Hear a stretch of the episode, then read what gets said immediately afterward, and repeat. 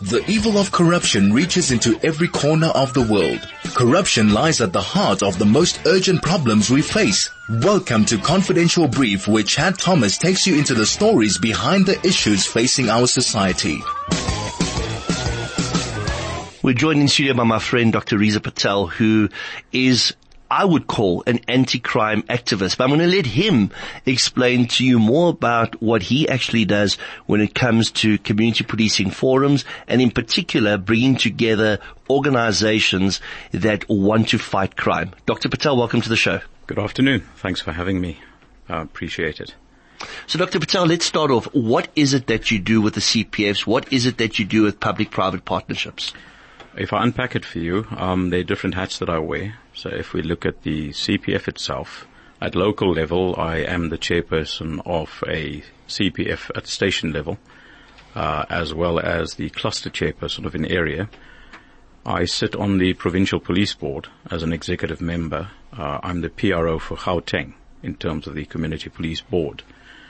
And uh, at those levels, we apply our constitution and we bring people together in terms of their actions in civil society uh, to represent needs, fears, threats, issues in their environments, um, and take those issues to the South African Police Service and other services, and vis-a-vis. So we build bridges between the partnerships and our entity that has made us representatives to that particular relationship. If uh, you from the security industry or the private investigation industry, you would have seen tweets, you would have seen Facebook posts. It's normally in capital letters, and it talks about crimes that are in progress. We call them alpha crimes, and most of those are retweets or they copied and pasted from a network called the Crime Air Network. And that is something that Dr. Patel created some years back so that crimes as they were being committed could be communicated out to the public so that the public could stay away from certain places and that the emergency services obviously that may not have heard the calls over the radio, etc., or other security companies can also respond. Um, over the years, I noticed you haven't really taken offense to the fact that people just cut and paste and use those posts all in sundry to promote their own brands, etc. But be that as it may, I believe in giving credit where credit is due. How did the Crime Air Network come about and what is the, the basis for it? I became very frustrated with the fact that we have limited types of platforms at the time, of course, to communicate outward uh, any sort of threat, any sort of uh, issue that was occurring and I I had an issue about people being very selective and uh, trying to hide away information pertaining to crimes. You'll find that schools don't necessarily let the people know instantly that something's happened there. They try and mask it. They're just one entity. Um, security companies that are out there do exactly the same thing. Uh, then you've got, uh, when I say security companies, I'm talking about those that are not out there to do real community service. Um, you find that they try and hide information away so that they can capitalize on the market, so that they can be the first responders there, uh, you know, advertising themselves, etc. And the community are truly in need of information to protect themselves, their families, their neighbors, their environments. So for example, if there was a shooting in X place that had taken place, firstly, there's a traffic impact that would occur. Secondly, people could be running around with firearms. Thirdly, there could be somebody injured. Uh, the other thing could be that there could be a need for the various uh, role players to arrive on that scene. At the time when I commenced the particular thing, we found that there was a very bad service delivery delay. Um, and utilizing my platform, I found that um, the various service providers started joining the platform. And from that service, uh, what had happened is we were able to mobilize the correct resources in the right direction. Uh, many of those that have foresight um, actually take from the tweets. I smiled at you when you said people copy and, and post. I don't mind that at all. In, in fact, I may have created that particular uh, bit of information, but I shouldn't necessarily own it. I should disseminate it. And if someone else is putting it out there, they should feel rather somewhat small to put it out as their own. But I don't need the credit for it. Uh, we just need people to know that something's happened. So if they are, that's very good. We're achieving. Well, if you as the public want to follow it, it's at Crime Air Network. It's on Twitter. And uh, what makes it unique is that uh, Dr. Reza has zero people that he follows, but literally tens of thousands of people that follow, because it most probably is the most up-to-date Twitter handle in South Africa of crimes that are in progress and the impact it has, like you said, and something I didn't take into consideration, that if there's been a CIT robbery on the highway, there's going to be traffic backed up for miles and miles and miles. So unlike Pig Spotter that I think is highly illegal and should be banned for what it does, and I'm most going to get a lot of flack for that, at least the Crime Air Network is giving real time, real information that impacts on you and is not in any way hindering law enforcement, but in fact pushing law enforcement both private and, and public to the right direction. So that's one aspect now, and that must take up some of your time. Do you have people that are helping you with that particular Twitter feed? Not uh, on the posting side, but on the retweet side, yes, absolutely. Um, I manage it alone, but I do think that it should be, uh, it should draw more attention in terms of assistance. I do have a lot of support from my management committee on the side of CCIN. But recently we also created a Twitter page for the Gauteng Community Police Board because I found that my own tweets should not necessarily uh, be those of the police board itself. And the police board also needs a face. We're going to take a break. When we come back, we're going to take some questions from our, our listeners that are coming through. And we're going to talk more about what exactly is the Gauteng Police Board and why community police forums have taken the form and shape they have and what the constitution says about every police station needing a community policing forum. You're listening to the confidential brief with Chad Thomas on Chai FM. We're having a very interesting conversation today with Dr. Reza Patel, who wears a number of caps. Uh, he is the PRO for the Gauteng um, Policing Board. He sits as the head of the cluster for a particular region, um, CPF, as well as a station CPF. We have a couple of questions that are coming in. The first question, um, how does one go about building a solid relationship with SAPs and patrollers? For example, a community policing forum and a way forward for a healthy working relationship that is currently not working. Yeah, that's the broken wheel syndrome, isn't it? So one needs to go back to where they initially commenced. What normally happens is with CPFs, they continue and you'll have a bandage put on, have a little plaster put on at some point and it's assumed that everything's okay, but it's not. So I want to tell everybody that it's very easy to fix that and we need to go back to where we started. So a community police forum is not a little, um, group of people that got together and decided we must do something. It is a statutory body. That means in terms of law, it was created, it came about, it now exists. Technically, it's the only legislated uh, body that exists out there to have a relationship between the police partnership and the community. You can have a hundred other bodies and they can all talk to the police and they're all welcome to. The reality is this type of relationship is not one where the police can um, assume something or turn away from. They're obliged to be there. They have to. You know, the difference is shall. The word shall is very important in terms of law, and I think your lawmakers would understand that, versus um, accommodate. So the, the other entities are accommodated. In other words, if Chad walked into a police station and wanted a meeting about something, they could accommodate him. Whereas with a CPF, it shall be a relationship where they shall be this and they shall be that. So there's a, a huge difference. So go back to where it needs to start from, where you have community members uh, that are in a broken wheel syndrome. Go back to the system and say, right, uh, what is the story here? When when last did we have an election?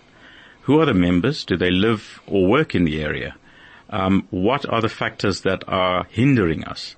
Let us look at our role here. What is our role? Who are we? So this is where it all starts, uh, Chad. What needs to happen is people need to realize that by adorning or putting on a cap of a CPF or having a little noddy badge of a CPF doesn't make you a superhero. What it does is it gives you representation on behalf of your community and one needs to sit on that and remember, never ever forget your identity. I always tell my fellow members, you may call yourself a first responder, you may call yourself a patroller, you may call yourself whatever. Never ever forget that you're a representative of the community that you live in. You are one of that community that you're from. They elected you. You represent them. So it's not as though you are some superhero action-packed entity that can go out there and perform miracles. You are what your community is. You will receive what your community gives. If you receive nothing from your community, you will have a broken wheel syndrome. If you have hindrances from your community, you will have exactly that showing in your physical structure.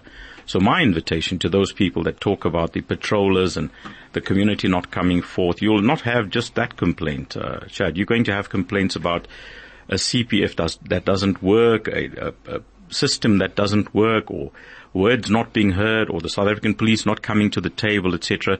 The reason for that is our own homes as CPF members haven't been built properly. So build it properly, structure it properly, have the right representation, then take these bold steps forward. In a meeting with the uh, provincial commission of Gauteng that occurred about three, uh, about a month ago in Hillbrow, the words of the provincial commissioner ring in my mind. It is what we wanted to hear all the while, and that is that the police cannot say no to a CPF. They're obliged to sit and discuss these issues. They're obliged to sit and manage it. They must deliver. And if they don't, then he would like to hear about it a police uh, uh, uh, commander cannot say no to you. What he can do is give you reasons why. And if you're not happy, you can escalate it. An example of this is in that particular area where people are complaining about a patrol system not working or a CPF structure not working or relationship between police and CPF not working. It's very easy. Where is your cluster board in this? If the station hasn't uh, made uh, a note in their minutes, we're never going to know about it. So have they been alerted? Take it to your cluster board. If your cluster board hasn't uh, addressed it, take it to the provincial board. If the provincial board hasn't addressed it, there's a national board of CPF. So like there is a structure for the police, there's a structure for the CPFs. So very simply put, Chad, if you don't document something and have a good record of it and escalate it through the correct channels, you're never going to actually have the type of help that you need. This story about becoming chummy with the police and uh, crawling up to them and creeping up to them doesn't work. What works is a relationship where you know who you are, who you represent, and what your mandate is. And if you know these things, you will succeed extremely well in getting the issue of CPF business to hand. So what's happened here in, in instances you'll find is people had excellent relationships. Station commanders were removed or sector commanders were removed or uh, their um, um, whole system of policing was changed. For example, recently, um, police clusters were done away with, not CPF clusters. CPF clusters still exist, and they will exist until such time new elections take place, and I'm talking about CPF elections, and that we move forward. So for the general public, uh, if you look at Gauteng, for example, Gauteng has been changed into five different uh, districts a district is now a municipal uh, demarcation. So that also would apply to your CPFs. They also become districts now. And in those districts, you'll have zones. Um, so for those people that didn't know, this is how the changes are happening. And if you want to know more, you're more than welcome to contact your cluster board or your provincial board. Uh, you can even write to me if you'd like to. Uh, send me an email if you want to, and you're welcome to. We can chat about it. Cobus Steyn from Sophiatown writes, Good day, Dr. Patel. The current CPF structure um, in my neighborhood, which is Sophiatown, is currently rotten and inactive. How do I go about to change things and to bring about change to our CPF? Before you answer that, and, and Cobus, thank you very much for, for, for your message. And to those that send a message, please add your name so we can give you a shout out. Before you answer that, from a station to a cluster, to a provincial, to a national level. How active are CPFs in South Africa at this present moment? Are they making a difference? That's the first part of the question. The second part of the question, when somebody like Cobus um, sends a message like this, what is your advice to him? Right. We have to benchmark a CPF to a standard. Now, what is that standard? So different areas have different standards. You'd find that a metropolitan area has a different standard versus something in the rural outskirts, etc. In terms of effectiveness, one can only gauge this if you have a collective input of information. There is no such thing at the moment. We are working towards it collectively to try and get a uniform type of information system where we can start uh, uh, monitoring where we can start benchmarking, where we can develop best practice and say, but this one's not at even a 50% uh, rating to the benchmark. Shall we help there, etc. How effective they are is a different story. It depends on the willingness and the involvement of that community. What has happened over a period of time is um, CPFs have become um, somewhat politicized in certain areas. Other ones have become infiltrated by people who wish to make a rand or two out of the uh, community members by selling them radios, clothing and apparel, etc. So there's been a lot of negative influence on CPFs and we're trying to get that home in order. We will fix it. It has to be done because that's the only uh, lawful body, legislative body that exists on, for the people to join to have their say in terms of policing, community policing. Um, many other organizations can come up and do exist, and there's nothing wrong with that. People can join them and be involved, but they're not a legislative body. They're a business. Um, and you asked about uh, Mr. Steyn that has a complaint about something being rotten. Now, in order for us to be able to do anything about a rot, one needs to have, have evidence of a rot. One cannot just make an allegation of a rot. And in, in particular, this particular police station has had so much of allegations against the police, against the uh, the community police forum members, against anything. Even the the street hawkers on the outside have had allegations against them from members of the public. So it needs to stop in the sense that people need to stop making allegations and bring forward the evidence that you have. Place it into a committed type of document because remember, if you make allegations against a policeman, an action needs to be taken against them. There's the Labor Act. There's unions, etc. The person also has rights, and you cannot be unjustifi- unjustifiably uh, in a position where you're going to uh, go to his jugular and try and take him down or her down without this type of evidence. Let's have the evidence. Bring that forward, and let's place that in front of the people. So, Cobus, you're welcome. Uh, I can. Am I allowed to give my email out? Of there? course. Yeah. Okay. So it's. Can I give it? Okay. It's Gauteng Police Board, all one, one word, at gmail.com. Okay. You're welcome to write to me at that email. I will come back to you. If it's in your particular area and I find that it's something that someone else should answer, I will send that back. That's in terms of the police board. So yes, uh, Cobus, Sophia Town, we've heard this a hundred times over, but where's the evidence? Please bring it and we'll action it for you. Do send it to me, gautengpoliceboard at gmail.com and we'll action it for you. We're going to be giving you all the contact particulars at the end of the show. And one of the messages that actually just came through is could you please send an email address? So we'll be doing that just now. We have a couple more questions. One is from Lenasia South. There's another question after that. But what we're going to do is we're first going to take a break so we can get all the questions in at once. You can WhatsApp us on 061 895-1019. That WhatsApp number again is 061-895-1019. You can SMS us on 34519. The SMS number 34519. And of course, you can send us a tweet at Chai FM.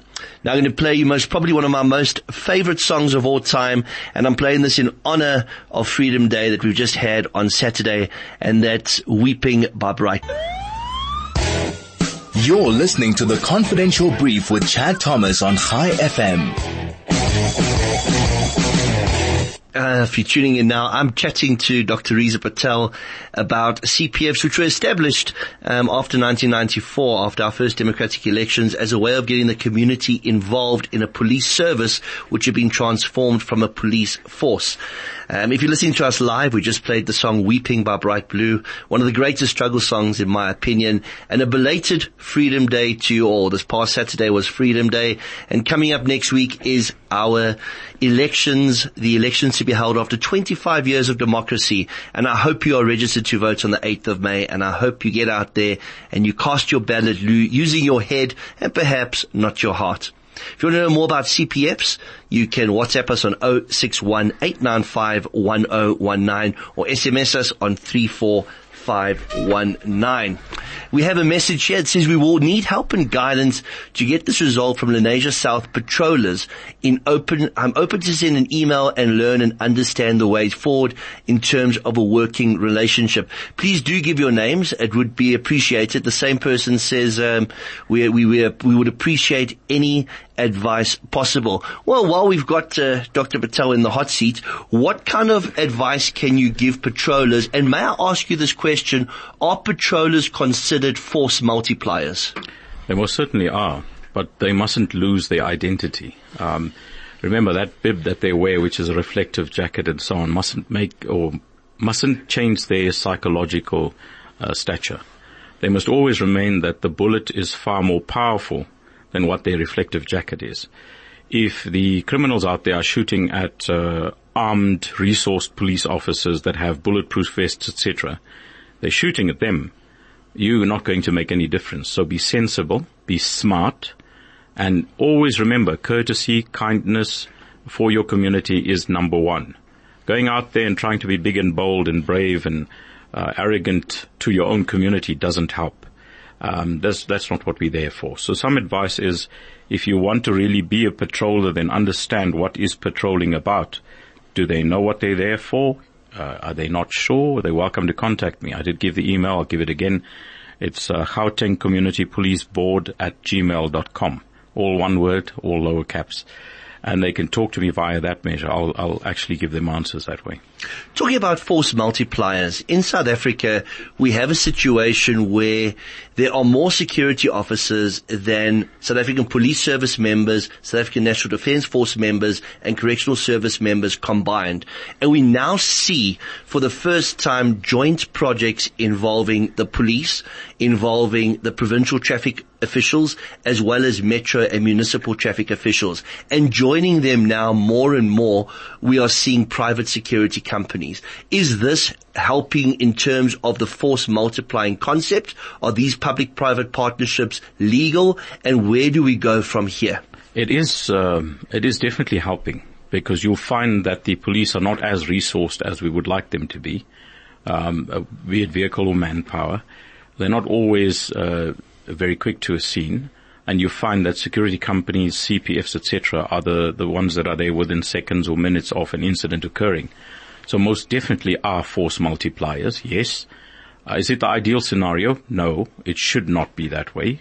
Uh, remember, in my travels to Germany or to the US or UK or even in the Middle East, I noticed very distinct lines between community and these very different aspects. And I asked questions as to why, what, how, and I found the answers very interesting. And if you look at our scenario, there isn't such a thing as community policing anywhere in the world except in South Africa. And if you understand the concept of community policing or the concept of what it's meant to get to, you'll find that these very force multipliers that we, you, you're referring to, the security companies, various forums that are out there, various groupings, should ideally follow a system where they are vetted, measured, uh, they are regulated, and they are all brought to a, a equal channel or equitable channel in terms of action. At the moment, we don't have that. What we have is everyone doing everything the way they think best. Question for Dr. Reza Patel. Um, and this is from the Lenasia South Patrollers. How do willing CPF patrollers in an area work where they do not have the backing of the local police station or its members? What is the way forward to deal with this? Um, document it in your meetings. Uh, so that we have evidence of this. There has to be a, a trail of this. There must be a portfolio of evidence built. You cannot really fault the police unless you've asked them. And if the juniors are messing around with the senior management, that is, it becomes evidentiary when we look at minutes of meetings. So start at your sector, table it there. Let it go to your, your um, station, table it there too. And if it doesn't get from there to the next level, that is an issue. But Lenasia South is an, a catchment which should be dealt with very quickly. Uh, so must other areas, and they're welcome to email me and we'll have a discussion. I must just tell you, Chad, 99% of these issues are a communi- communication failure barrier, where somebody's developed a huge attitude or demeanor, and that's blocking the entire relationship. And what should happen is one discussion, one meeting, and it all goes away. So I invite them and anyone else that has this issue to please mail me at that email address and let's get this issue dealt with. Uh, we can deal with it very quickly. Remember, if you have questions um, for community policing forums, community involvement, force multipliers, the use of security companies, anything relating to the safety and security of our suburbs, you're more than welcome to WhatsApp Dr. Patel while he's on air with us on 061 895 1019 or SMS us on 34519. When we come back, I want to talk about another cap that Dr. Patel wears. You're listening to the Confidential Brief with Chad Thomas on Chai FM. Very interesting conversation relating to the establishment of community policing forums after our 1994 elections, the importance of community policing forums and having a police service rather than a police force.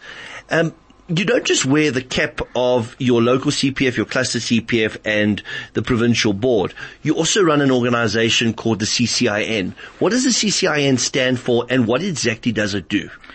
Um, it stands for the Civilian Crime Intelligence Network. It started off initially as the Gauteng Crime Intelligence Network.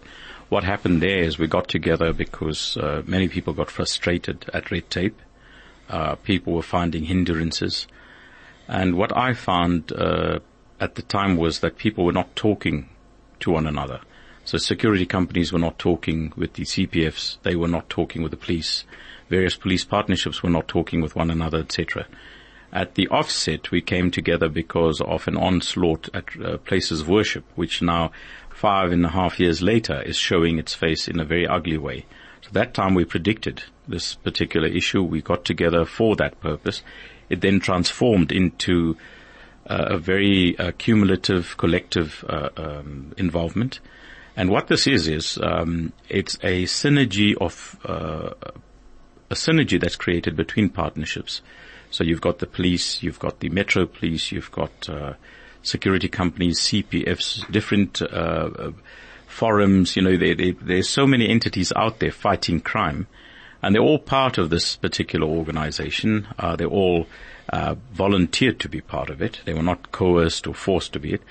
And in this particular relationship, we all recognize one another's uh, uh right to exist in their particular mandate. But when you're in this organization, you will then be part of a partnership which is a bit different to your particular mandate in the sense that you share information, you talk with one another, we share technological advances. We share crime and related issues, trends. Uh, we create warning platforms. If there's a disaster, we create a platform for that in this relationship. So, you know, if you look out there, people have created their WhatsApp groups and they invite the whole world to it and so on. What we've done is we've created a vetting system. The vetting is done by the South African Police Service. Uh, even if you're a CPF member, we'll still still run your details to see if something's the matter. We check on your social status. Do you really exist? What are you out there? You know, are you really what you say you are, etc. We also check if we have that kind of skill, etc., in there already, and if not, we'd like to attract it. This particular pool attracts uh, professionals from all walks, be it lawyers, doctors, uh, architects, accountants, you name it, because all of those fraternities, sorry, not limited to those, but every expert professional out there uh, the reason why we've drawn them in is because they also are very heavily exposed to these particular risks and threats, some in a higher level than others. And uh, we we've partnered and got relationships with the professors from different universities, etc., and drawn them into a relationship where we've said we'd like to know how to do this. Uh, remember, in in a singular uh, relationship uh, where you have uh, one person driving everything, you find that that will go for about two months or six months or a year. It becomes very boring and that's the end of it. It, it just uh, terminates itself. Whereas this one's gone on for almost six years now and very successful. And uh, at one point we had to register an NPO for this because it became very costly. And we don't impose any membership fees to our people, etc. We we ask for monies out there when we have any event, uh, but the, the system is structured to bring relationships and partnerships together in one collective aimed at bringing a solution to a particular issue. We have a question in from Gerrit. I'm going to ask if you do have questions, try get them in by 5 to 1 at the absolute latest on WhatsApp 061 895 1019 or SMS 34519. Gerrit writes, as a long-standing CPF member, why on earth have patrollers been prohibited from using white top lights? These are very effective in acting as a deterrent for criminals. SAPS keep talking about visible policing. This ruling is contrary to what we need. It looks like a power struggle. Without the static top light, we're a bunch of lame ducks. Before I hand over to the doctor, this is, this is a point of contention. Um, unfortunately, the law is quite specific. It says white lights can be used on registered security vehicles driven by registered security officers and green lights by civil defense. I see a lot of rescue companies. Um, I may be incorrect in, in my understanding of the law and my interpretation of the law. So Dr. Patel, how do you answer that question? Okay, there's a lawful answer which says that it's illegal. Okay. Then there's my opinion. My opinion is that if you want me to be a force multiplier, then please give me the ability to do that. So I would support Gerrit and say to him that as a, a, a, human being and as a crime fighter and as a CPF member and a CPF leader, I support that notion where CPF members should ideally be allowed to do that. On the lawful side, what has happened, and one needs to understand why it came to a head, is that people were jumping traffic lights. Uh, they were utilizing this and driving the wrong way on highways. They were utilizing it for their own obscure purposes. And it became in conflict with the national road traffic at, at a level where people started asking questions. Well, if this person can do it, why can't I? security companies started mounting these lights above their vehicle uh, vehicles, and it's meant to be a static white light atop the roof, nothing that has a strobe effect. Yet you find security companies with the strobe effects. You're finding a lot of people with these dash mounts, and you're finding them with roof lights. It's all illegal. When you go to um, uh, the testing station to have your vehicle um, checked in order that you can have the license done, you'll find that if they find this particular thing in the vehicle, they'll fail it. They're meant to fail it. The reason for that is it's not a standard feature on a vehicle. It's not SABS approved. It's not through the proper channels. So there are many things that it contravenes, but having said that, it is my opinion, again, Gerrit, um, that I believe that it should be something that should be considered, which is why I must just tell you that in me, my executive meetings with the uh, police, Gauteng Police Board, I've tabled this. I've also tabled it at our meeting in Hillbrow with the provincial commissioner openly in front of everyone that was there, that this is a need which must be heightened, it must be expressed. Our people are exposed to weather, exposed to darkness, exposed to threats. At least these lights could provide the ability for them to be seen. It's a hazard. They're not using it as a form of authority. It's being used in the form of visibility, crime prevention, and a hazard to warn people that something is not right in, in, in the direction at which it is. So an accident, for example, uh, would be one of those. I'm going to upload to the confidential brief radio um, Facebook page just now. The actual standing order and the actual um, law in terms of the Road Traffic Management Act pertaining to blue, red, green, and white lights. And I must be quite honest with you. I support what Dr. Reza Patel says that if it's a properly constituted CPF with properly constituted members who form part of the patrolling function and are force multipliers, that there should be some authorization given, but that it should not be used in an incorrect manner and fashion. It should only be used by members who are on duty, who ha- who are patrolling, who are registered in the OB as having, you know, participating in these patrols, etc. Because there is a lot of confusion. When one drives around these days, it seems like each and every individual has decided to mount a dash light in their vehicle just to look important, hoping that the traffic cops won't pull them over. We're going to take a short break. When we come back, Dr. Patel is going to tell us how we can get in touch with him with all these different organizations, with all these different hats that he wears. And more importantly, I want to know more about upcoming events involving the CCIN. You're listening to the confidential brief with Chad Thomas on Chai FM. We have two more questions that have come in for our guest, Dr. Reza Patel, who sits at station, cluster and provincial level on CPFs and policing boards and I regard as one of South Africa's foremost experts on community policing. One of the questions is, what happens if patrollers um, issues have been addressed with the station manager via a meeting, but nothing has been done about it?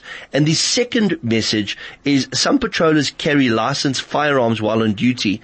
What are the repercussions for using these for self-defense? So two questions. The first, if patrollers have issues that have been addressed with station management but haven't been addressed, what needs to be done about it? And secondly, can patrollers carry licensed firearms? What are the repercussions thereof? Okay, the, the first one was, um, was answered before.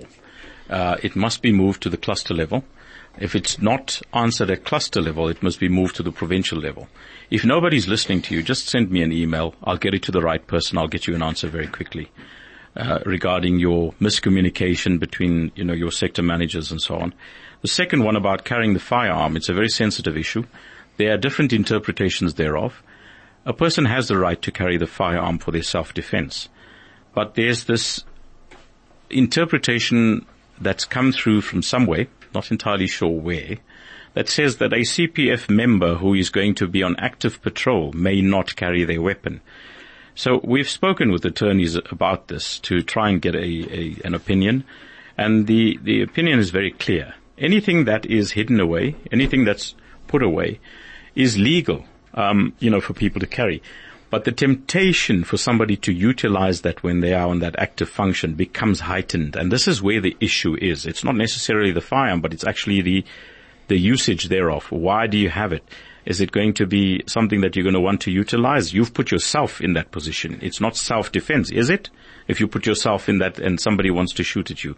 So it's a very controversial uh, topic, that one, but we can certainly answer that.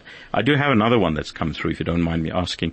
People have said, um, asked me to please inform you uh, or inform your listeners about the elections of CPF that are coming up in a short while. I think I answered that just now, but very quickly, um, this particular question comes from Cookie, who is a CPF member from Benoni.